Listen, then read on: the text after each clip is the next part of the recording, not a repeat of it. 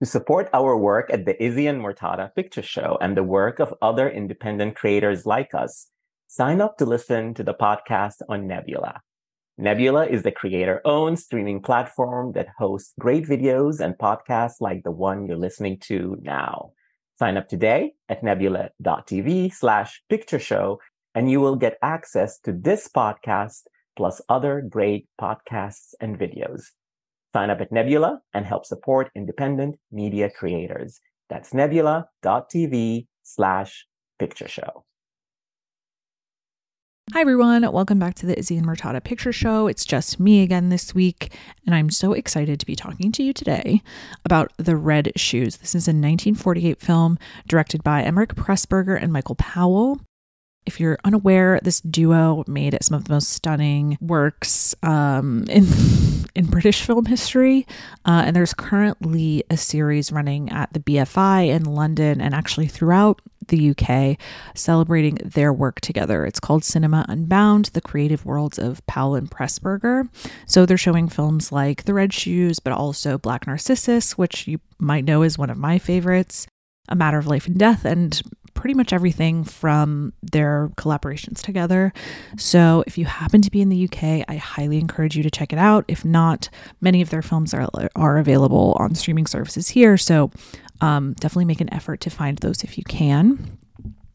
But um, when I learned about the series, I was also very excited to learn that a new BFI Film Classics book was being released about the Red Shoes. And not only was it being released, but it was being written by Pamela Hutchinson, who also wrote an excellent book about Pandora's Box that I love. So I reached out to her and asked her for an interview. I was lucky enough to be in London for a talk she did with Sally Potter and um, some other curators and writers who gave their perspectives on the red shoes and i've learned literally so much enriching information about this film from her and from that talk.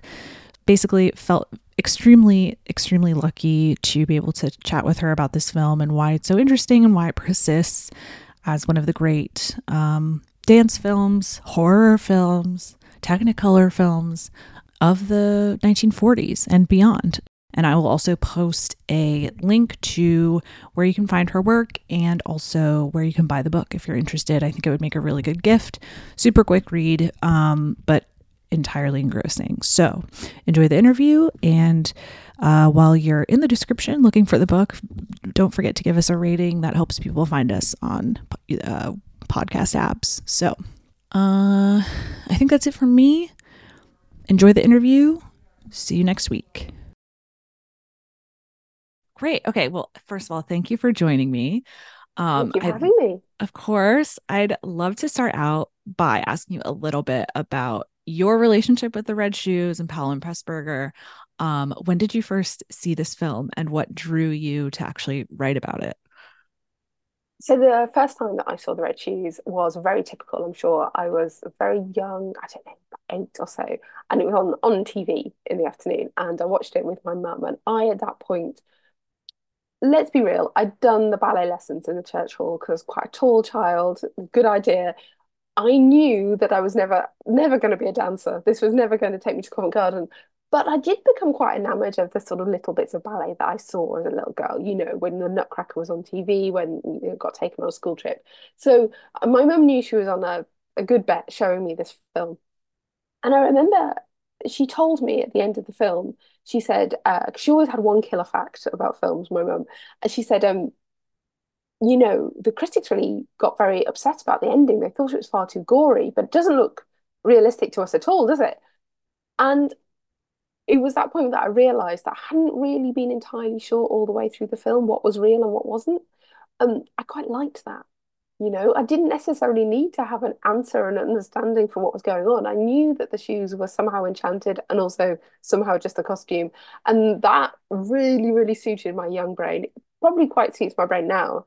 Um, so of course at that point I had no idea of the fact that you know Powell and Pressburger had had all these years in the wilderness and they were just recently being reclaimed you know that would have been the 80s or so um for me as a young person getting into film, Powell and Pressburger were always big names, always big names in the world of cinema. You know, every time I started to watch one of those films, I knew that it was an important film, and I couldn't help it. I I fell for them. Um, there are there's something so romantic and so uh, spiritual and just so alive about their filmmaking. You know, there's something that leaps off the screen you don't get with other films. So, you know, even a film that I thought was going to be, I sounded, thought, I thought it sounded so unpromising. Like, I know where I'm going. I thought, I don't want to watch a film about a bossy young woman getting her comeuppance. Okay, it's one of my all-time favorites. It's the most romantic thing I've ever seen. It's beautiful on every level. Uh, and it's the craft and it's the spirit and it's just that indefinable touch of magic. It's magic that they put into their films. And so, I mean, ask me to choose my favorite and Pressburger film, and it's torture. But I consistently have plumped for the Red Shoes, and it's on my greatest films of all time list and all that kind of thing because I can't get enough of the look of it, the texture, the the the way that there's all that color that you feel like you're actually drowning in, that you feel like you're bathing in the color red and the color yellow and the color blue, that that the lights seem to be you lighting effects that make you feel like you've never seen a lighting effect before, you know, let alone a bit of slow motion, a little bit of cellophane. Suddenly I'm in seventh heaven. So I can't get enough of it sort of total cinema uh, sensory overload. So that's always been like a top film for me. I think because it was listed as like one of my greatest films of all time, I was approached by uh, BFI Bloomsbury to write this book because they wanted one to come out to tie in with this big and Pressburger season, Cinema Unbound, and also to mark the 75th anniversary of the Red Shoes. Uh, you know, it's a bit like being handed those red shoes. It's a dream commission, but it's quite daunting. You know, yeah. I was, I thought, well, this is great. How can I, I can't say no to writing about the red shoes. It's beautiful. It's everything. It's everything. Um, but also, you know, I'd written a BFI film classic before on a less well known film because most films are less well known than the red shoes. I thought everybody's written on this. I am not the top person in the country to ask about this, and I'm and I'm certainly not the first, and I'm not. No way am I going to find out anything new. So how do I begin? So I began with that sort of sense of that thrill of like, I have to say yes to this. It's going to be the most fun project, but I'm terrified. I yeah, it's a very daunting, beautiful film to approach. But I so you kind of knew in advance that there would be this exhibition in that was like coordinated alongside the release of your film, or how did that work? Or your book? I'm not I'm not entirely sure. Maybe I knew about the exhibition. I can't remember exactly when I first heard about the exhibition, but I knew. So, uh, for people who aren't from Britain, um, the BFI, COVID permitting, more or less every sort of autumn winter do a big blockbuster season. So not just we're going to do a retrospective of X, but it goes wide. And it seemed already at this point that they were going to go wide, wide, wide with Powell and Pressburger. So it's gone nationwide. It's gone into cinemas that maybe haven't had those relationships with BFI before. I knew there was this beautiful big book that used lots of archive material edited by Natalie Morris and Claire Smith. I knew that that was in the works. And I think that when I first heard about the exhibition, I thought, oh, how fabulous. I didn't realize it was going to be such an immersive and they were going to have so many artifacts. Of course, at that point, I'd been to the archive. So I thought, you know, oh, I knew how gorgeous some of these things were and how strange some of the objects were that were related to the film. So um, as soon as I knew about it, I think I was thinking, I wonder what they're going to put in rather than, you know. Right. But of course, I hadn't personally broken into Martin Scorsese's vault and looked at his pair of Moira Shearer's red shoes. So I was first out of the gate to see those. Right. So did you have a hand in helping to curate that at all? Like picking out things that you found interesting in the archive while you were researching? No, not at all. I mean, you know, when I went to look at the Red Shoes archives and Michael Powell archives and so forth, um, the BFI had been trawling through those archives, tra- like trawling, that's not the word. They had been going through and making sure they knew everything that was in there. So people like Claire Smith and her colleagues at the BFI had been pulling out all the best things. Of course, they would never say to me, Pamela, you might want to include this, this, or you might want to mention this, or but of course you end up alighting on some of the same things. And what they have there is they have all the beautiful, or like most of the beautiful Hein Heckroth paintings that the that the ballet is based on. Um, and they have uh, yeah, they have a lot of the correspondence, and of course, I, I loved it going into the exhibition because you see the correspondence that gives you a flavour of the fun people had making this film. And of course, diligently, I was making notes of production budgets and um, arguments about casting. So they really chose the sort of more fun aspects because, you know, I had a limited time to get into the archive and I had to get as much like knowledge out of it. So it was really like having a kind of recreation of my research experience, much more uh, pleasant version. the time pressure. I remember sort of being in the archive at Berkhamsted and seeing one of the curators come in just at the moment I felt I was drowning in Right. material because there really is so much. Right. I well, I imagine one of the difficulties of writing about this film is getting that background, like the history of dance specifically. Um, because I don't know very much about ballet. When I watch the film, I'm like, that's a gorgeous ballet. And I'm not looking at the, you know, maybe the nuances of how uh, people who loved ballet and were there when it was originally released might have seen it. Um, so I guess two questions in that vein. One, did you come into this project with that advanced knowledge about ballet? And two, um, how did you start thinking about the ballet, like when you started researching that history more thoroughly? Okay, so my like superpower when it comes to doing this is that I'm a journalist. So the Mhm. things I don't know, I'm like, right, I'm going to ask someone. I'm going to find out. And one of the weird things about doing this project is that it was bad timing for me. I already had a research project on for this summer. So I was already in that mode of just contacting archives, finding out what I could find. So I considered the the ballet background, what was going on in British ballet in the 1940s. I thought it's bound to be interesting.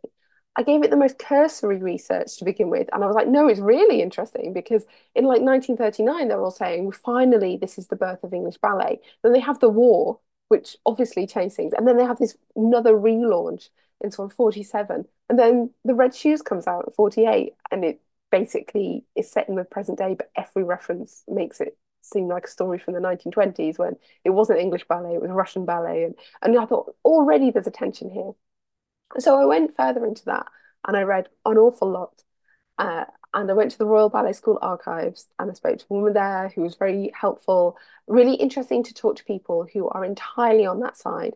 So when you get their opinion of the film or the, the things that they pick out as interesting, you know that that comes entirely from a ballet mind because the ballet audience for this film was important because ballet was quite big in the UK when this film came out.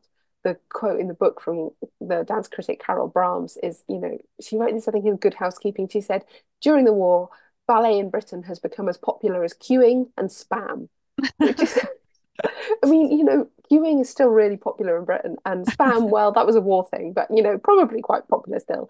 Uh, you know, and it's quite sort of downbeat. So if you've got any any preconceptions about what ballet might mean in 1948, you might prepare to slightly adjust them if you really look at how people felt and what people were sensitive about. You know, we still had people using fake names. We still did have some people using English names. We had this sort of self-image of ballet as being quite modern and progressive, which in many ways it was, but in other ways, yeah, people didn't carry on working after they got married, you know. Uh, even Ninette de Valois didn't tell people about her marriage, you know. So I found lots of contradictions, and I really thought that this would be really valuable because you can look at the film and you can say they're talking about the romantic conception of the artist. You know, that Boris Lermontov is like Sergei Diaghilev, that there's a reference here to Diana Gould. You can tick all these things off. But it was really interesting to see like all the people that made up the corps de ballet, all the people that are dancing or pretending to be flowers or streetwalkers or zombies, they brought their own baggage of what ballet was. And not, anyone who went to see the film loving ballet would have had this particular reaction to it. You know, one thing, I don't know whether it's popular in the US, but there's this incredibly popular children's book in the UK that came out in the 30s called Ballet Shoes. Hmm. Just, and you know, I mean, I read that book about 85 times when I was a child, and it was really big in the 1930s and encouraged all these girls to get into ballet. There was this resurgence of ballet culture. And so all those little girls who read ballet shoes in the 30s, and Moira Shearer actually posed in adverts to play the lead the, the lead ballet character in that. Um, they would have been teenagers and have gone through the trauma of the war when they watch the ballet what they watch Red Shoes and you think what's going on in your mind if you're a young woman who likes to dance when you watch this film? So uh, yeah I wanted to I wanted to sort of fill that in because there is not world enough in time to tell you everything that I could tell you.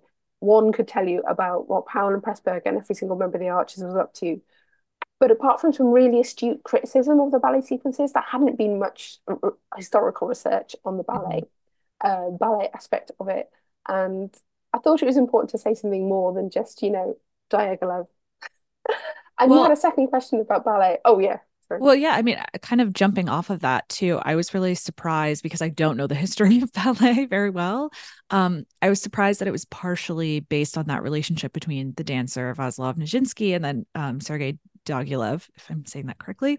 Um, but it surprised me because the story very obviously had these queer roots that people seem to openly acknowledge when they were um, pursuing the film originally, at least behind the scenes. And then, of course, obviously, the final film it changes all of that, so it's no longer like a queer relationship. But I was wondering if you could talk about um, how they might have discussed that at the time when they were putting together this screenplay at, because of that inspiration.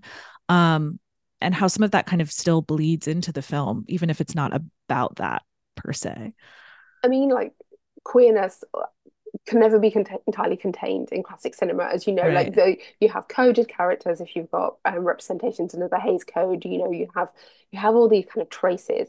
We know that Anton Walbrook was gay, and you know some other members of the cast, you know, bisexual, gay. You know, it, it gets a bit difficult to sort of make um, comments about people's past sexuality. Michael Powell Emeric Pressburger and everybody going to watch this film would have known about the Nijinsky story. Um, it was based on that very, very clearly, and um, Alexander Korda bought the rights to Romola's biography of her husband Nijinsky, which she states very clearly that Diaghilev, the director of the Ballet Russe, and her husband Vaslav Nijinsky were lovers, and she goes into detail about what she considers homosexual love to be, that it's maybe something nobler because it isn't tied to creation and procreation and marriage and so forth. You know, which is all very interesting. So people knew about gay men. Uh, you got to th sort of think a little bit like, what does that tell you in your brain if you're an audience in the 1940s? You don't just think, oh, some people are gay, get over it. You might have, you know, well, I mean, some people might have done, but you know, the sort of values, well, you know, it's kind of a half a life, isn't it? People might say the 40s, you know, you know, you don't not really engaging with the world and all that kind of thing. So you have this myth of a character like Lermontov, like Diaghilev, who lives this life of art but nothing else, who's devoted to art and doesn't doesn't engage with human love, who's not sympathetic to young girls getting married or young composers falling in love. And th this becomes this kind of rendition, particular rendition of homosexuality, which is the word that uh, Michael Powell used to describe Anton Walbrook's performance.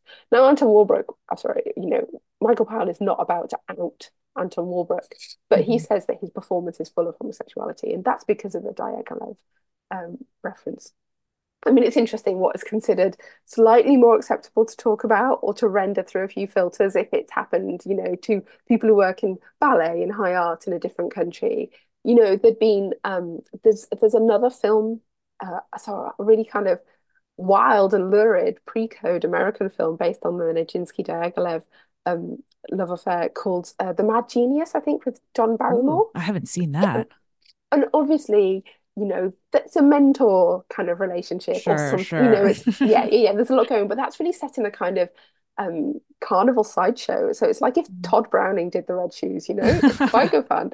And you know, Alexander Korda did try several times to make this film, and at one point it was going to have two men in the lead. Like that wasn't that was trailed. And then of course he thought, well, let's put my beautiful young wife Merle Oberon in it. Powell and Pressburger were men of the world, right? You know, and obviously they were good friends with Anton Walbrook, if, if Mm. nothing else. You know, they knew about queer life as much as any two straight guys working in the British film industry might, I guess. And one of the things they repeatedly do in their films is they make us sympathize with people we don't think we're going to sympathize with.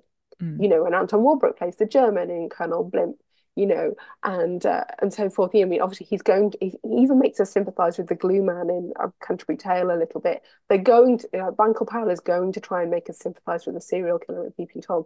So they're going to try and show us something that can't be shown in British cinema.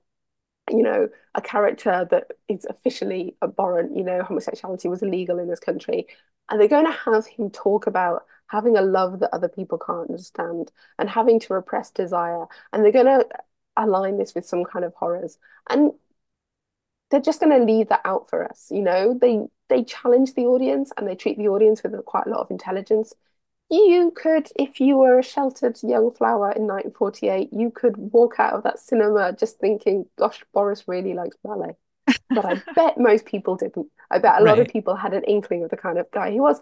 And, you know, then that's great because, you know, if you could take a an academic like Andrew Moor, who's written really beautifully on the, like the queer side of this film, you know, you have this kind of like gay, bohemian, rootless, marriage-free sort of enclave that is the Ballet Lermontov, and you can take something really great and fun and empowering from the Red Shoes, despite the fact that obviously, you know, you know, it doesn't end well for anyone. Mm. I mean, my hot take, which I sort of hint at in the book, is that Boris Lermontov dies at the end of the film. Ooh, Um, yeah. yeah, I know. Well, I mean, he, if he doesn't actually die, then his soul leaves his body like the Yeah. tragic figure, you know. And when he's sitting in the box at the end, something leaves him, and it is a depiction of a tragic figure's death, whether or not physically that man dies. So Yeah. yeah, Like a dream squandered kind of thing. yeah, yeah. Um, well, that's interesting that you say like Powell and Pressburger always consider the point of view of someone that you might not find yourself immediately sympathetic with, because I also think about how they are so focused on the female experience in their films. They have so many films with fantastic female leads. Um, and I'm curious if they ever talked about that. Where does that come from? Why were they so interested in, I guess, highlighting those perspectives in their films? It's really interesting. Um, so people want to talk a lot about like Michael Powell's taste in women, but without being crass, Redheads. redheads, yeah, you know, although so did Technicolor love redheads. Mm, Um, he makes all these comments in his memoir. Honestly, it's nonstop. Look at the legs on her, you know. And you sometimes think where he's sort of slightly playing up to what people want to hear. We know that Emeric Pressburger really liked to kind of romanticize and idealize women, and that was often a problem for him. Oh, sort of sweet but wrong, you know. yeah. Um, if you look at their films, they're like run of masterpieces, which starts with Blimp and ends with the Red Shoes. It's defined by the war years. And so they're sort of blessed and cursed by having to have women in active roles because women are in active roles in those um those situations. And I think they're in they are trying to f make sure that none of their characters are boring, you know. And so they have these fantastic women. They even from The Spy in Black, they have all these fantastic malevolent women. You see Googie Withers in one of our aircraft is missing. Um, playing this woman who's just in charge of telling all the boys what to do. And one of the things that's really interesting about them is they're so on top of their craft. You know, Michael Powell knows how to shoot things in like always in two different ways. The realistic way and the strange way. And when you look at his women, he knows how to shoot them in the beautiful way and the strange way. And he's really often playing with that. You know, he's saying, like, well, you know, do you want to see a woman purse lit driving, driving an ambulance? Or do you want to also see her in this flashback to the 20s with the most beautiful lighting you've ever seen? It's Deborah Kerr, and I can make you think that she is basically one of the blokes or also your romantic vision. And, that know, scene of her fishing in Black Narcissus is like the most gorgeous anyone's ever looked on screen. exactly. Anytime they shoot a woman in front of some water, gorgeous, yeah. just sparkles, everything. Uh, and so you see how they present women, like you see how the women are presented in I Know Where I'm Going. Like, look at Pamela Brown coming in from the hunt with her hounds. Like, looks like a goddess, but also she looks like a wild creature. They shoot her from the ground. You never do that to your ingenue. And so with um with the red shoes, they're fascinated by this idea that the ballerina is this vision of grace and ethereal elegance, that she's just the girl. You know, what's it? Um, Sergei in the film says, "Oh, she's just a little Dresden shepherdess." You know, she embodies all these little fairy tale roles. But what do you get? Victoria Page saying, "Oh, it's hard enough to get off the ground. I won't be imagining anything. You know, it's just hard work." She sweats. She sweats a lot. she uh, sweats a lot. Her feet are sore. She gets really bad tempered in rehearsal. You know, she goes down to barre class the day after her big triumph, and she's got ripped tights. So I think that's one of the things I'm really interested in showing is that like, they know women. They know that women don't look like movie stars all the time, and I think that that definitely fascinated and tickled Michael Powell. And I wonder whether it also was a sort of sense of some kind of difficulty for Pressburger. I mean, don't want to psychological, I don't want to psychoanalyze uh, people. I don't know. Just th that you see women who walk into their films and they announce, "I'm here I'm very good at what I do, and this is the job I'm going to do, whether it's like spreading the word of God, fighting the war, dancing, you know, whatever it might be. And then you get to see them as both the male like love object and also as this quite terrifying creature with her own will, which, you know, most of us are. so true. Um, I don't know. I don't know how they were so lucky to know enough interesting women, but you know, they lived in interesting times. True. Yes. Yes. But, and that's what I think is so interesting about the red shoes as a symbol. And you talk about this a lot in your book. And something I kind of wanted to throw at you a little theory or thought that I had, which is that the red shoes seem to function very similarly to red dresses in cinema. So I was thinking a lot about Jezebel or Gone with the Wind, where these women show up in red dresses at times where it would be considered inappropriate. And it sort of represents these women stepping out of bounds, whether that's professional ambition or sexual desire or, or what have you. Um, does that make sense to you? Does, does that make sense? Is that, I mean, it's I don't know, valid? Because, you know, um, you can you can run with the idea that the red shoes is only about art. It's only right. about the artistic impulse. But it's not. Nothing's ever just about one thing, especially not something as rich as a Powell and Pressburger film. So it is also about the role of women. And you know, there is a thing that you are meant to do. You dance and you dance, and then you get married and you stop. Like Diana Gould stopped, like a lot of people stopped. A chap came to my house to do some work recently, and he told me that his mother had been asked to audition for the Red Shoes.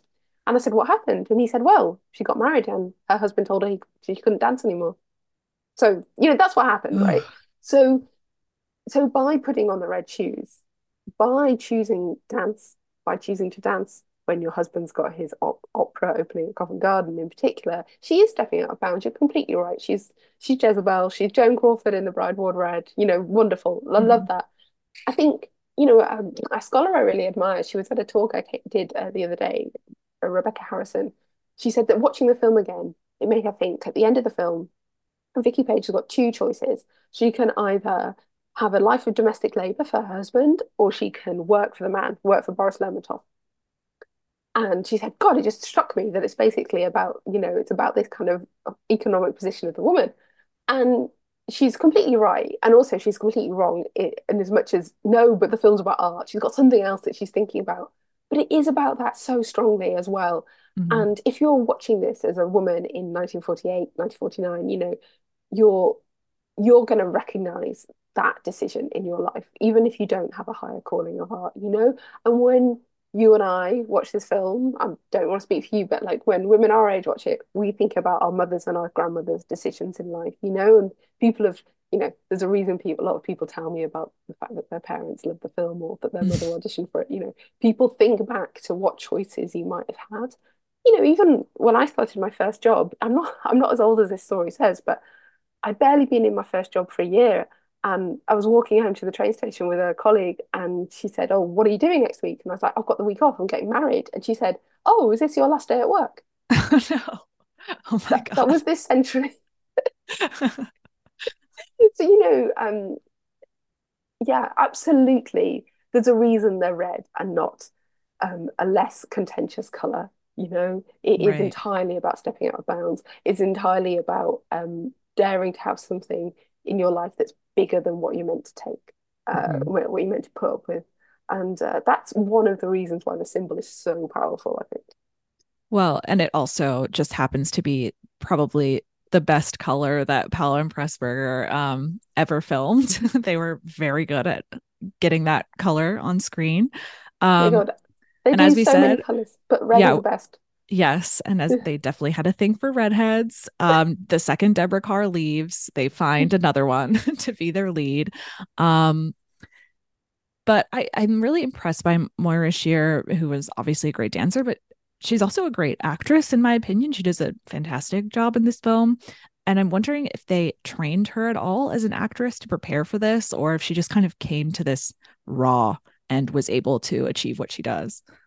Well, one of the things that I think people find slightly strange. So she was um she's born in Scotland, but she grew up in Rhodesia, and then she's been acting. Apparently, they spent a lot of time trying to get rid of her Scottish accent, which I sort of don't believe was that strong. Um, when you think how many times they've made films where no one's got a Scottish accent and they should have one, um, the way she describes it, she was pretty much just thrown into it. And you can sort of see there are scenes where she's better and worse. There's a certain amount of, you can tell that Moira Shearer at some level thinks, well, I can dance ballet, acting cannot be as hard. Because much as she's fantastic in the red shoes, she's streaks ahead better in Peeping Tom, where she does some Mhm. sort of real acting one of the good reviews or positive reviews of the film, and most reviews were positive, um, says, "Oh, you know, she's just a nice girl," and it's like Victoria Page is not a nice girl. So if you've got the impression that Victoria Page is a nice girl, that's you're thinking of some of the scenes where Moira Shearer is just sort of being a little bit more polite and nice Right. and well spoken.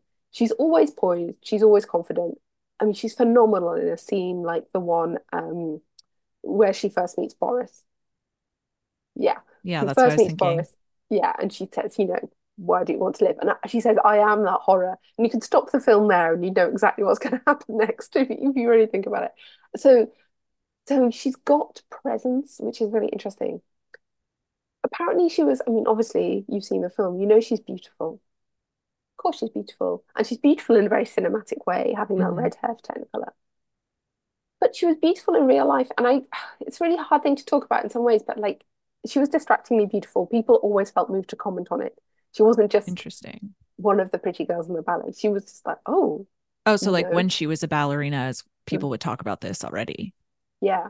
And obviously, as a ballerina, her looks was like difficult. She had to wear a hairnet over her red hair and all that kind of Oh thing. You know, I know, I know. And you know, it's so hard when you're a ballerina. And you know, we're, we've barely got to the stage where black ballerinas don't wear white tights. Honestly, we're, it's so slow. But it's very much like, oh, well, if Margot Fonteyn's the lead dancer, then everyone else should look like her. Not only do they have to look like her, they have to dance like her. You know, it's very much about um, uniformity and things like this. So to say, well, we're just going to have one lead dancer in this film, and she, you know, she only has to dance by herself. Really, she doesn't have to dance with Ludmilla Tchérina, who's curvaceous and brunette. Don't don't worry about that. She can just be a totally separate character. It's completely liberating for Shearer to just be herself. I think she was a phenomenal woman, and I think Mhm. she was brave. She was a perfectionist. She wanted to broaden her horizons. She more or less arrived in Nice on a very hot day. They'd lost her tutu. She'd had two steak lunches and she threw herself off the balcony gladly. I mean, she just sort of went for it. She was brave. And it's hard for Powell and Pressburger fans to know that she was so critical of the film, but she was mostly just critical of her own dancing. Uh, she did appreciate that it was a great film, but she she was undaunted. And Michael Mann does get good performances out of people. Uh, he sort of sometimes talks about, oh, I only do one take, but I, that's not true. I don't. I don't believe that's true. I mean, he knows how to do it in one take because of his quota quickie years, but he, I think he Right. worked at those things. Well, I also have to think, A, she's very critical of her own dancing, which is one thing, but then also the fact that she seemed to remain committed to dancing after that film came out. I, feel like this would have been an opportunity for her to be like, well, movie stardom is very tempting. I could clearly do that. Uh, there would be space for me to do it. Why not just abandon dancing altogether? But she didn't want to do that. She basically went back to her company, correct? And she did some films, but with them. But Yes. So, I mean, one of the reasons, one of the many reasons she was worried about doing the film was she thought that she would lose her position as Sadler's Wells. You know, that it was already undermined. She already felt, like, you know, natural troublemaker. Um, so, and you know, the people in the ballet world maybe didn't think cinema was quite all that, you know. And I feel like she probably um, absorbed a lot of that feeling herself, and she thought she could, she wanted to just go back and do the do that as well. Um, I don't think other film offers really appealed to her. She was very wary of the film world. Both making the gra red shoes had been so grueling, but especially when she got married to Ludovic Kennedy, started having children, realized keeping up with the rigors of being a ballet dancer wasn't possible. She started looking to expand her horizons. So she did films. She did a few films. A lot of them she's a dancer in. Um, and she did a lot of straight acting. And she went on and she did lots of lecturing and things like that. When you sort of, you know, I read quite a few interviews with this wonderful woman, and she's always saying things like, I wish I could have done this as well. You know, she wished she could have done other sports, learned other things at school, because once you commit to the ballet life, there's no room for anything else, just like Lermontov says, you know. Uh, so I think in her ideal world, she'd have been writing a novel, riding a horse, acting in a film, and also popping off to the to Covent Garden. The, the reason that the ballet world is is quite exclusionary in that way is that it takes a lot to commit to that art form, you know, and the standards just get higher and higher and higher. And you know, maybe there is some bad feeling if you go off. You know, I mean, when she came to when they toured Britain, the American audiences wanted to see her instead of Margot Fonteyn, and that's just a big no-no. Like, yeah, that's that's not that's not going to make for a happy company. Disrupting so, you know, the hierarchy. Yeah, absolutely. Yeah, very disruptive. You know, just like Vicky Page. Yeah. Um, well, I guess we can't talk about the Red Shoes without talking about the 17 minute ballet in the middle of it. Um, so I, I, did not know this, and I think this is so fascinating how that whole sequence was wasn't really in the screenplay, but it was kind of mapped out in paintings by Hein Heckroth. Um, for those who haven't read it, can you talk a little bit about who he was and um, what his role in bringing that dance to the screen was? So Hein Heckroth was a painter, basically a surrealist painter. He had designed some uh, ballet in the 30s, I think, at the Green Room. I was at the 20s. Anyway, but you know, he was he was he was a painter. He was a great artist, and they hired him for for the ballet. They had this amazing set designer, veteran of the silent era, Alfred Junge, but they liked what Hein Heckroth was doing, and they gave him this control. I mean, this whole film is about what do you do if you just if you believe in an artist, do you give them the chance? And so there's like 120 paintings that Hein Heckroth did, which is the 17 minute ballet sequence. And and each day they would film some and they would remove like they had like an animatic of, of those paintings. They would film some live action. It took six weeks to do and take off some of the paintings. And, and the entire cast and crew would gather to watch this because this was this shared endeavor. And it's really interesting because how do you get the best out of people in an artistic collaboration? Well, you know, Hein Heckroth at some point says in his diary, I'm basically directing this film. I could direct this film. Goes on set, sees everything else that's happening, slightly changes his mind. You know, there's a, you know, you have to have people who could control the whole thing, but who are willing to collaborate. So when Jack Cardiff, the great cinematographer, shines his lights on Hein Heckroth's sets, the lights are so bright because they have to pick up all the dancers at a great depth of field, and then they have to invent an extra bright spotlight that shows up on top of all those lights. Well, then Hein Heckroth's um, backdrops all look too bright, so he has to repaint them a different color. It's the most phenomenal amount of work, and that's before the painstaking work of the uh, the dancers dancing on the concrete floor for a minute, 45 seconds at a time, um, and then seeing you know that, that their feet were, were not even in shot or that they're being slow motion so you know they get cut out of the picture as far as they're concerned as well it's about everybody bringing their most egotistical desire to be excellent and also the most uh, humble ability to be cut out of the frame or have their work hidden you know half the time like Moira Shearer is running across the bottom of the frame and she's entirely swamped by the design it's a beautiful sequence it's a stunning sequence. It catches your breath. Sometimes, if you say to someone, "Do you want to watch the 17 minute ballet sequence again?" You know, if you think, but no, it it it, it runs it runs past you before you even know it. But it is kind of you know an expression of like ego and collaboration and back and forth. And Michael Powell is obviously saying, "Look, I can do 17 minutes with no dialogue. I am the king of making films." I'm Walt Disney. I am, you know, like in his next film that he makes, which is a black and white story about a, a bomb expert, he has a 17 minute sequence of someone defusing a bomb on a beach. He's like, yeah, you will stop and you will watch the filmmaking. There is something that I do that is worth you just admiring. What I do and what my team do, who knows how he felt about that. I'm not really trying to put that word, those words in his mouth. But look at the filmmaking. You're not here just to be told a nice story. You're here to to be in the presence of some great film. Oh wow! I mean, come on. I mean, you can't. You gotta love that.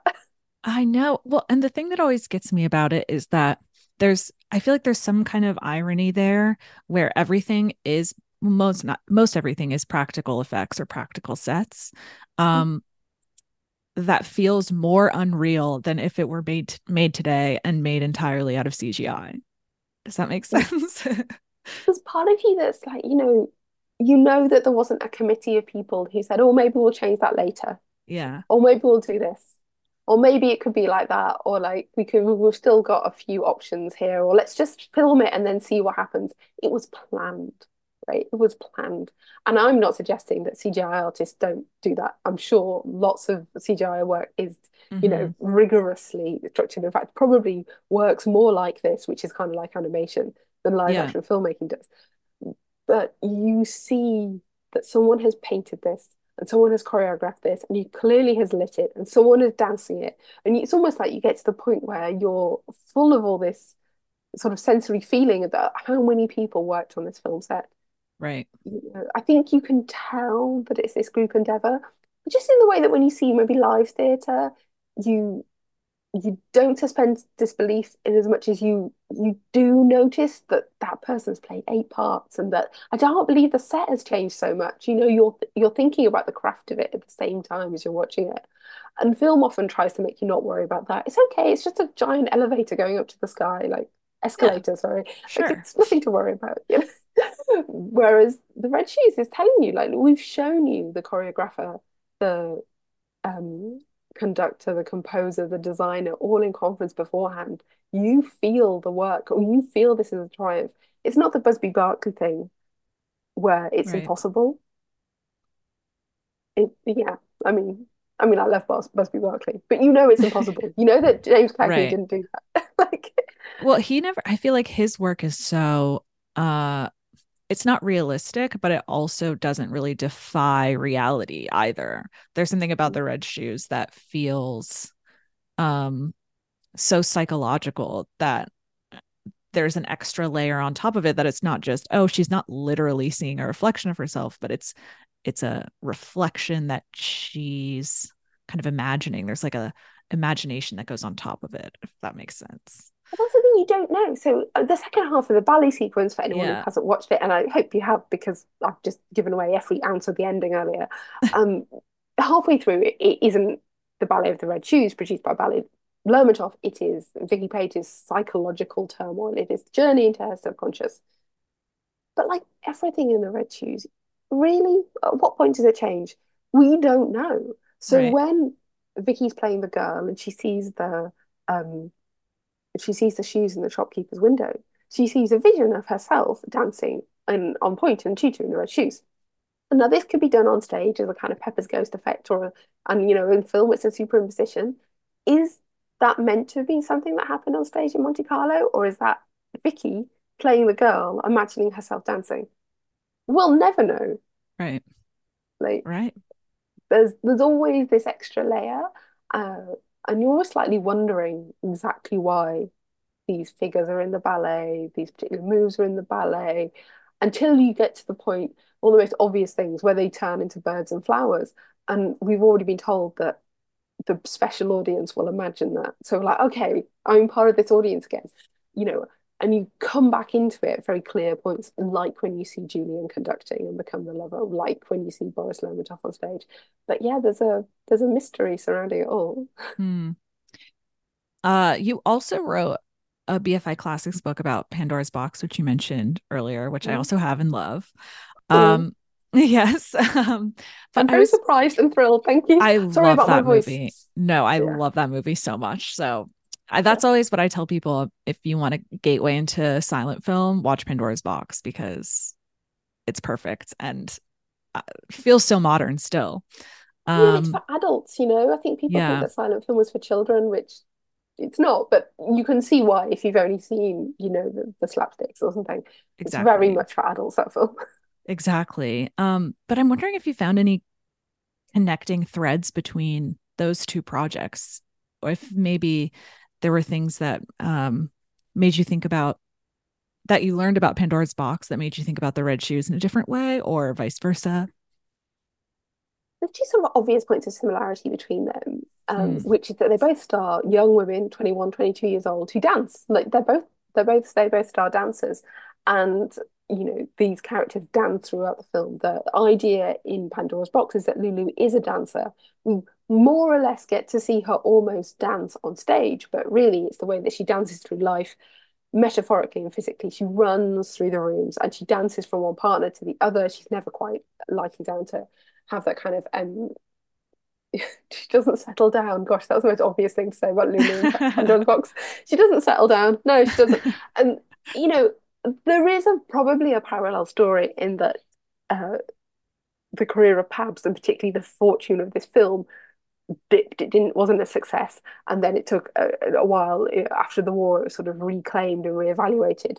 But that's not really the case. Even though you could compare that to and Pressburger's sort of falling out of favor, The Red Shoes was a hit. It was a perennial hit. Oh, thank God for America! You guys loved it. uh, you gave it Oscars. You put it at the top of your box office. We're very delighted. Um, it, there's a similarity too, in a way, if you think about that reception in the US, in that they were both meant to be prestige productions of, you know, um, but the but Pandora's Box was a flop. The most obvious thing, really, is that Michael Powell loved silent cinema. That's mm. where he started. That's what he fell in love with. You know, he went and watched you know Intolerance three or four times, and you know, silent cinema is was for him his sort of start, starting ground, and for Pressburger too. And he says have this absolutely delicious quote about um, my memory goes back to the first films, and my ambition goes far ahead of today. And there is definitely a sense in a lot of their films that they're pulling back to those old sort of uh, skills of the silent era very show don't tell. Lots of display lots of um lots of visual beauty and visual gags. Lots of sequences in the red shoes would work in a silent film. Like the whole mm-hmm. opening sequence it needs like two intertitles. You're fine. Like you're great. Um but it's not just like that he's ambitious for the future of what you can do with film with sound and color but a lot of people feel like the silent era was cut off too short just around the time they made things like pandora's box you know? And if you'd have continued you would have been able to, you know, do even better things with silent film, like 17 minute ballet sequences. I mean, the other thing, I guess, is, you know, thinking about censorship. You know, Michael Powell, I think, pretty much, and maybe Pressburger too, if they were making films now, they'd be making horror films. They'd be making films sort of very shocking. We know that Michael Powell kept pushing it with things like Canterbury Tale. People thought it was too much. Their ending of The Red Shoes, too, right. too outrageous. Peeping Tom, literally, the London critics said it should be flushed down the toilet. You know, terrible, terrible. And you know, Pandora's Box goes too far too. It, that's why it was such a flop. You know, because everywhere outside of Germany, where they had a very high standard for what they wanted from that particular literary adaptation, very specific standard, everywhere else it was censored, so it made no sense you know, right. completely butchered. And so you have this film with this, again, pioneering queer narrative, uh, you know, with this very dark ending, with these hints of incest, rendered utterly ridiculous. So um, they were both sort of out of their time when it came to the sort of mores of the audience, I guess, you know, what people could accept. I didn't approach these two books in anything like the same way. I don't think right. that they're like a pair of films. I find them both puzzles, but that's what I think about all the films I love. Yeah. I, I, you know, I don't put them in the same place in my brain, but then I realize that you're treading on these little bits of ground. It makes you think, I suppose, about the longer history of cinema when you can combine things like that. Mm-hmm. Yeah, there are so many things in that you mentioned that I think we kind of take for granted now in about the red shoes that were very shocking at the time that I never would have registered as shocking. The fact that they have her sweat, for example, or the fact that um, I think you mentioned someone saying that red was kind of a special effect because color wasn't that common at the time. So the fact yeah, that blood was used is kind of saying like it was cheapening the idea of blood to say that it was a special effect. Well, so it's more like um, Technicolor is a special effect, especially in right. British cinema in the 1940s. Mm. So technical is a special effect. So um, when you think about special effects and showing them off, you think about dazzling people with their beauty. So let's have a Technicolor ballet. Let's have a Technicolor ball. Let you know, like Phantom of the Opera. To have a Technicolor death scene with blood smeared over your leading lady's face. I mean, it's dripping down her face that I think was probably as shocking as when Gaspar Noé made that 3D film with the 3D ejaculation shot. Is that because, climax? No, I didn't see that one. do you know what? It's I. It's on the list, of course. I'll get to it. But you know, because a lot, everyone's reaction to that, not everyone, a lot of people's reaction to that was 3D films, but not for this. Right. You know, 3D. We know what we use 3D for. We know it for swinging telescopes into the front of the frame. Maybe a maybe a murder weapon, maybe someone lunging at the camera. But you don't use it for that. It's like, no, that's not what it's for. And I think the same reaction. Technicolor is for beautiful display of maybe a row mm. of dancers. Right. It's not for gore. Or taste. Uh, of course, now we think Technicolor, we bleed it into our idea of photographic realism. So how could you do gore without Technicolor, we think, but it's yeah, that wasn't the view in Britain in 1948. Right.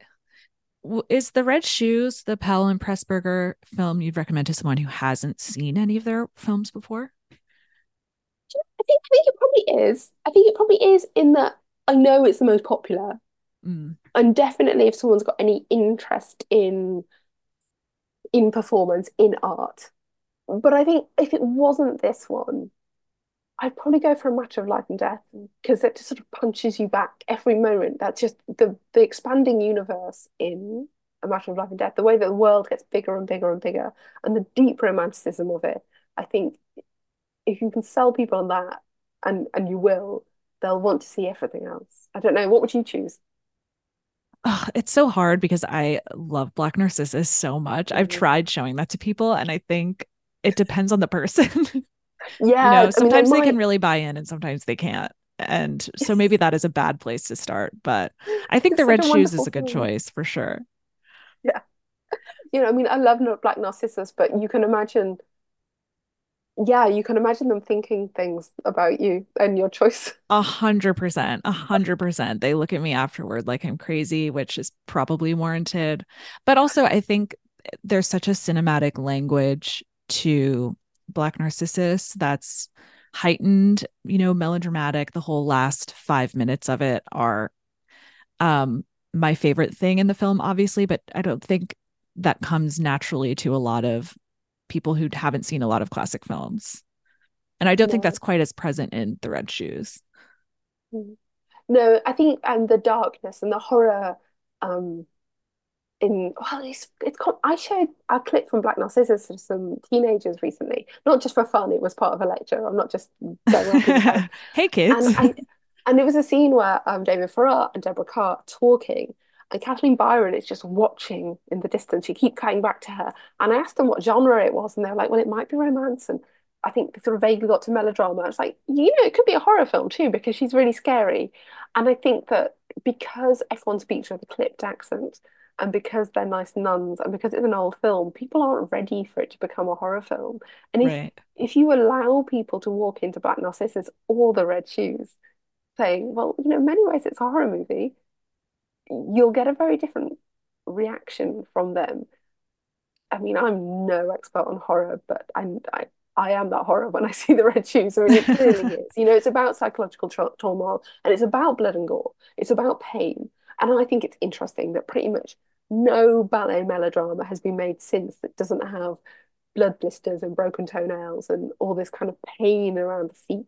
I mean, Black Swan took it to a, sure, extreme, yeah. obviously, but even like the turning point and center stage and all that, it's all about sore feet. And you know, at what point did ballerinas say, "Let's let's put our let's put our blood blisters on the screen. well, uh, that's what's interesting to me too is why do you think it is ballet that is the dance so closely tied to horror because it's not like people are making horror movies about modern dance or like you know jazz you know it, it, it usually is ballet and i i think that's so curious well, I mean, there's all that jazz, Bob Fosse, that's as close as that's he true. Gets. But I think, no, I think it's true. So the classical repertoire of ballet has got ghosts, ghouls, tragedies galore. It's everything darkness. And I also think about sort of aesthetically. Someone mentioned to me that the the plot of the film made them think of the Phantom of the Opera. And if you look at the silent film of the Phantom of the Opera, which I don't know if you had a chance to see that, you have this wonderful combination of obviously this this monster in the basement, very Suspiria, you know, this monster lurking at the heart of it all, but when the ballerinas dance through the cellar, wherever the ballerinas go, they look slightly out of time and they're so delicate, covered in the gauze and chiffon and so forth. And there's something about that aesthetic of something so delicate that is almost not quite fully solid human being, whether you're dancing around enchanted swans or horrifically disfigured opera singers in the basement or, you know, enchanted shoes. There's something about the ballerina that just seems to summon up ghosts and specters. And and we know it's very controlling as well. But yeah, if you think of the plots of the classic ballets, Giselle, Swan Lake, it's dark, dark, dark, dark, dark. Um, yeah. The precision too, I think, is so tempting to break up, you know. It's, yeah. Nothing can be that perfect. So you have to disrupt it somehow. Well, you know, you sort of think about like what Hitchcock said about blondes and like, you know, that they sh they show up the blood so well. Well, doesn't a white tutu show up the blood beautifully well? There you go. Although red shoes kind of hide blood a little bit. yeah, I mean they're they're a great choice if you want to hide them. And I'm sure you went to see the exhibition in London and you see mm. the discoloration on the shoes that Moira Shearer has danced in compared to the pristine pair. I mean, sweat alone will do that. It's it's it you can see the pain of dancing in those shoes. And I mean, as I say in the book, the the fairy tale, the red shoes, is far gorier than any of us remember from childhood, like spectacularly gruesome. But yeah, just just to pretend to be Karen is is going to kill your feet. Oh, yeah, oh, it's awful. I mean, it is kind of the metaphor is there, right? Where the a ballerina gets her shoes, and then in order to make them work, she has to kind of destroy them first yeah. and rip them and, up and make them fit her feet. Yeah, and it's you know it's it's you know uh, like Helen's Heard of Holy Night. You know it's like Cinderella, like the forcing your foot into the shoe and then forcing the foot the shoe to fit your foot. You know it's. It, I mean, obviously, in the original Cinderella, they cut off their toes and heels to get into the shoe. It's brutal, you know. I mean, and we think of these things because it's the most painful thing to think of feet, many ways, you know, and because so many of us uh, have worn shoes that are bad for us or been tempted to, you know, wearing heels and so on, wearing shoes that are too tight or, or worn out can be like one of the most like distressing periods of your life. You know, um, if you're if you're broke, uh, I recently was lucky enough to contribute to a book that was entirely about representations of shoes and footwear on film, and the myriad stories that come out of that is just incredible. But for ballerinas, their shoes are their livelihood and they have this incredibly personal and also violent relationship with them, which is probably how they have relationship with their craft in many ways because it's it's so difficult being a ballerina. The discipline required and the chances that could knock you out of the game, you know, um, slight injury or so forth. I mean, you are literally, you know, you, you're dancing on the edge the whole time. Yeah, it reminded me of that song from a chorus line, What I Did for Love. I mean, the, the references in the chorus line are lovely. I mean, I love the chorus line. I love the yeah. chorus line, and you know, and their references are great. You know, the the dreams of the ballet and so forth. It's interesting that that that musical was made in the seventies, and they interviewed all these um, Broadway dancers to, to to create the screenplay for the the book for the musical. And the reason the references to the red shoes are in there is because F1 mentioned it. Like because 30 years later, 25 years later, it was still the reference point for all those women and and you know they they weren't they weren't watching it as 10 year olds in 1948 they're dancing on broadway in the 70s you know you think about it like it, it's endured and now the red shoes what we think of when we think of red shoes that's got so many meanings but we have a whole set of legends and myths and ideas around the red shoes, which mm. is why you can get people like Kate Bush making albums and films, but just you know, the red shoe syndrome. There is something about this image that's created by the film. I don't think I've ever really worked on a film, um, writing about a film that I can say, you know, the cultural importance cannot be overstated, you know. Yeah. And I feel like it's it's extended really well. Like I don't see that kind of dying out or being a phase either. I mean, the amount that Scorsese still talks about it is so interesting to me. I mean, he loves and Pressburger, obviously, and then Thelma as well. So that connection. I think, I mean, another thing that can't be overstated is what Scorsese and Schoonmaker have done for the legacy, and that's amazing. And there's lots of people in this country, like the scholar Ian Christie, and a lot of people who worked at the BFI in the 70s and 80s. You know, now they're back at the top of our like cultural remit. I think there were references to them in the, the Olympic, uh, the 2012 Olympic opening. Oh, really? yeah, absolutely. I'm pretty sure there's like a matter of life and death or something like that. They are big. I mean, I remember as a child seeing, I think it was like adverts and comedy sketches that were basically spoofs of the small back room. Not that I'd seen it yet. I didn't understand why there was this joke about people being drunk diffusing bombs. You know, the red shoes obviously is vast, and it's vast internationally.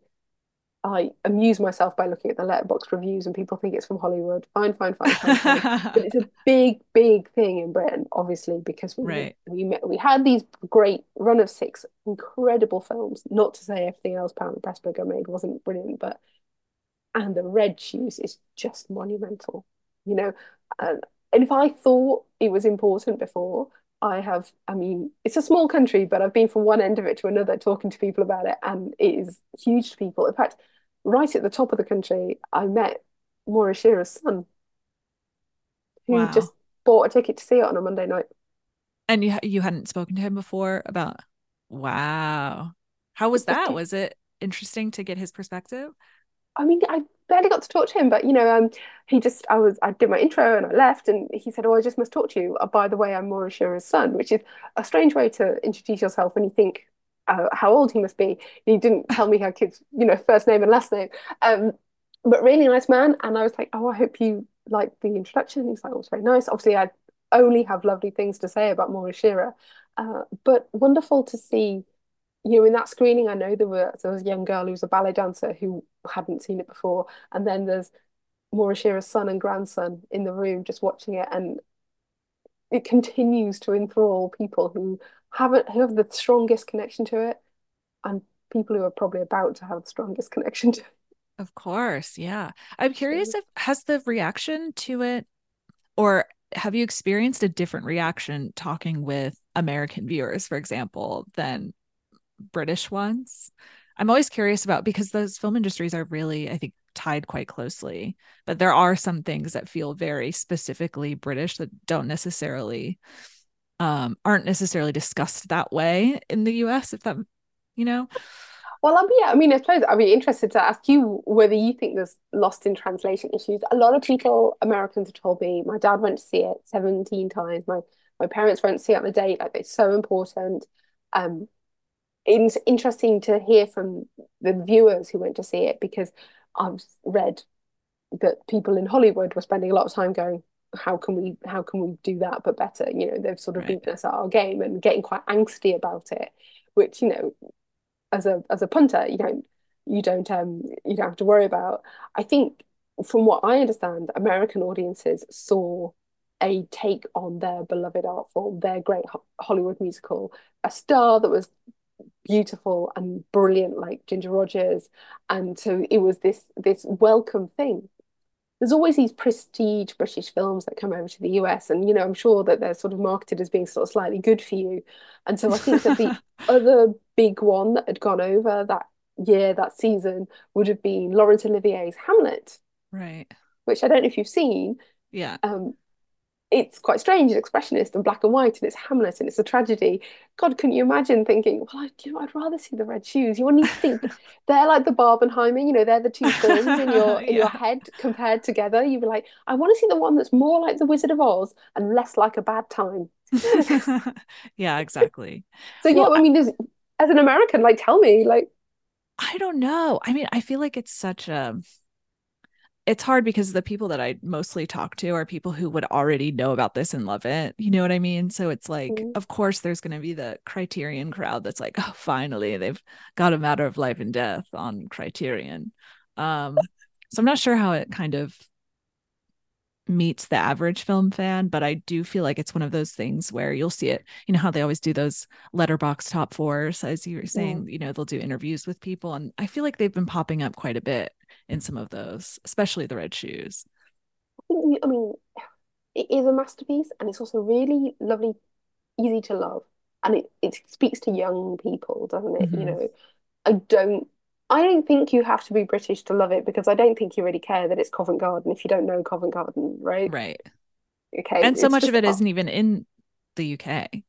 It's in France. I mean, they're Yeah. completely international, and you know, all their films were very internationalist. They, I mean, obviously, they made one film about an American, um, famously, but you know, generally they don't. You know, that it was mostly sort of pan-European, and you know, there's difficulties with that in the post-war period, talking about a group of people coming together across Europe and the German and French and Russian, you know, it's it's not easy, but Right. they make it seem like this vision of uh sort of art art bohemia utopia.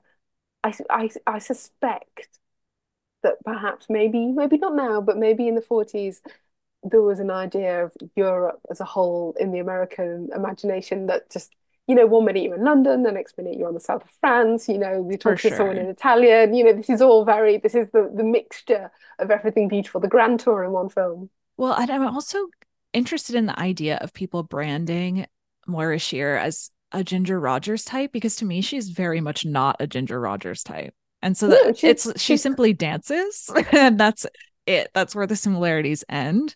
So I, I'm I don't know if that's just not really I, I don't know, a fluency in persona, like on behalf of the critics or journalists at the time, or why that connection would have been made beyond the fact that they dance and that's literally it.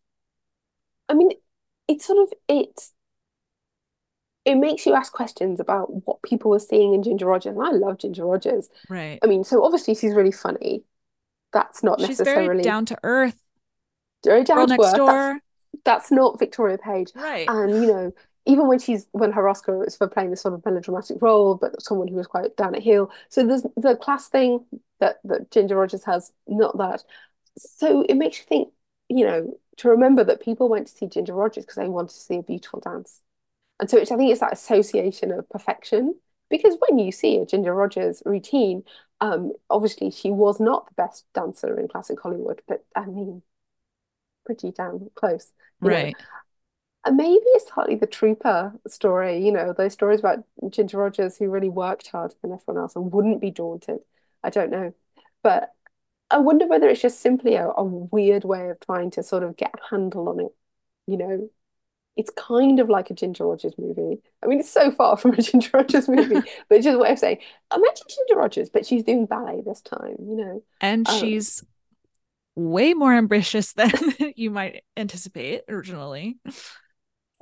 Oh, yeah, and she's not she's not sparking witty banter with her beloved. Mhm. Um, yeah, it's it's a strange thing, but basically, I think what it means is that American audiences thought we love her. She's great. Yeah, it's a Even if she, compliment. Yeah, it's absolutely a compliment. It was absolutely. I mean, I think in a way of saying like, you know, we would watch her as much as we would watch Ginger Rogers. We like watching dancing and and and a really compelling story. Um, yeah, it's not a comedy and it's not like a Hollywood musical. You know, the the the performance of the show is not this triumph of utopian collective endeavor where everybody gets a bow at the end and it's not uplifting. The, Right. the the performance is really depressing and really interior. So it's it's the antithesis of the Hollywood musical, but it makes you realize that people take so many more things from a film than just these kind of reductive essentialist messages. You know, they take the spectacle and think, well, I want more of that. And luckily for Hollywood, people did want more of that, and they got, you know, to do the Dream Ballet in American in Paris purely because of this. Well, purely, but you know, largely Right. because of this film, But that's and kind so of yeah, that's what I was thinking too. It's I almost think that you use Ginger Rogers because there isn't an equivalent yet. Like because the dancers of the 30s and 40s are mostly tap dancers or um I don't I don't know what the right word ballroom dancers. Sometimes Ginger Rogers did something like that. Um Yeah, but then after this film and the inspiration that Gene Kelly is taking from it, you get more of like a Cyd Charisse or someone who I think is more equivalent. Yeah, so Charisse and Leslie Caron, and, and you do hmm get these like ballet sequences, and you get, you know, ballet that looks like ballet and, and ballet done by people in leotards, because there's something great about the aesthetic of ballet, you know, even if it's in barre class. I think, um, and you know, I suppose also that the class element of the red shoes, which was much, much stronger in the screenplay and is so much downplayed in the film and still is so relevant, that probably doesn't bother Americans so much, you know. Oh, Not that not that I think that British audiences were necessarily bothered, but there's no way a British person would compare Victoria Page to Ginger Rogers purely because they'd be like, well, no, Victoria Page is more or less a princess. You know, look at her Right, with a little coronet. And um, it's worth remembering that Moira Shearer's nickname was Little King because her surname was King, Shearer King, but you know, wearing a little crown on stage and being so Yeah. grand. Ginger You Rogers know, isn't sitting in a box. no, Ginger Rogers is more like Julian Craster. Yeah. Exactly. I mean, you know, but you know, it's a struggle. It's a struggle. I mean, I don't think um, Americans are so hung up on that stuff as we are. So, you know, she see her, she she wants to be in the ballet. She has to prove herself, you know, on a wet Wednesday at the Mercury Theatre or whatever it is.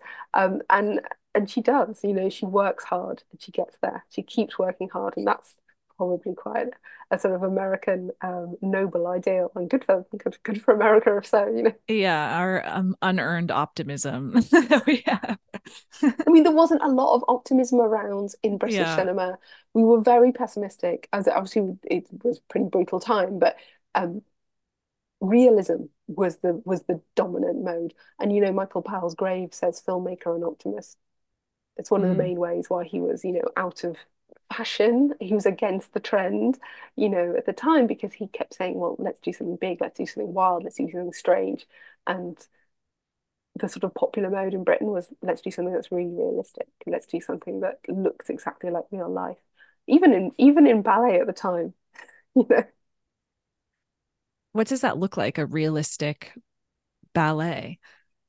I mean, yeah, urban settings. Urban Mm. settings. I mean, the ballet that um Michael Powell first saw Moira Shearer in was called Miracle of the. It's set in like a like a rough um, inner city district of Glasgow. And actually, the the ballet at the beginning of the Red Shoes in the first draft of the screenplay, it wasn't called Heart of Fire, which sounds very ballet russe and very romantic. Um, it was called Caledonian Market, which is a market in Islington, a very sort of uh, deprived area of. Uh, s- well, you you know where Islington is, don't you? Yeah, I do now. Yeah, that's right. You know exactly where Caledonian Market is. Um, yeah, so near near where Arsenal Football Club are based. Um, no references to Arsenal in this film, as I, Sadly, although sadly. lots of red. Yeah. And so, you know, you would have stories about things that happened in contemporary life in urban settings and, you know, maybe more sort of drab staging. Not everything has to be about a princess and an enchanted prince. Um, but they could do both. Fabulous. Um, well, we're getting we are past the hour mark now, so I don't want to take too much of your time, but it's been so lovely talking to you. Um, and yeah, if there's anything you want to promote, any talks coming up or social media handles you want to mention, go ahead Um, and let us know. Well, if you find me on that dreadful place that used to be called Twitter or Instagram, I'm Pam Hutch, and I'm always letting people know what I'm up to. At the moment, it's all red shoes, red shoes, red shoes. One day it'll be something else. But um, and also on Instagram, lots of pictures of my cats. So I can't Oh my God. Okay, wait, I need to do that. That's I need to see the cats. Um, but yeah, I mean, um, if anybody wants to read the book on the red shoes, it's available from bloomsbury.com and other booksellers of less high repute. So um, yeah, it's just been really lovely to talk about the red shoes with someone who loves it. And thanks so much for such interesting questions and thanks for coming to the event on Friday. And you know, My thanks for pleasure. representing the American fandom of the red shoes. yes, of course. As as I said, I'm evangelizing, and I will put the link to your book in the description of the episode so everybody can easily get it for the holidays. It makes a great gift. It's it. I'm saying it's a great gift. It's got Yeah. a lovely front cover. it really does. It's very beautiful. Mhm. Um, obsessed with it. Okay. Well, thank you so much. It was a true pleasure. Well, and thank you. yeah, Thank you for having me. Yeah, of course.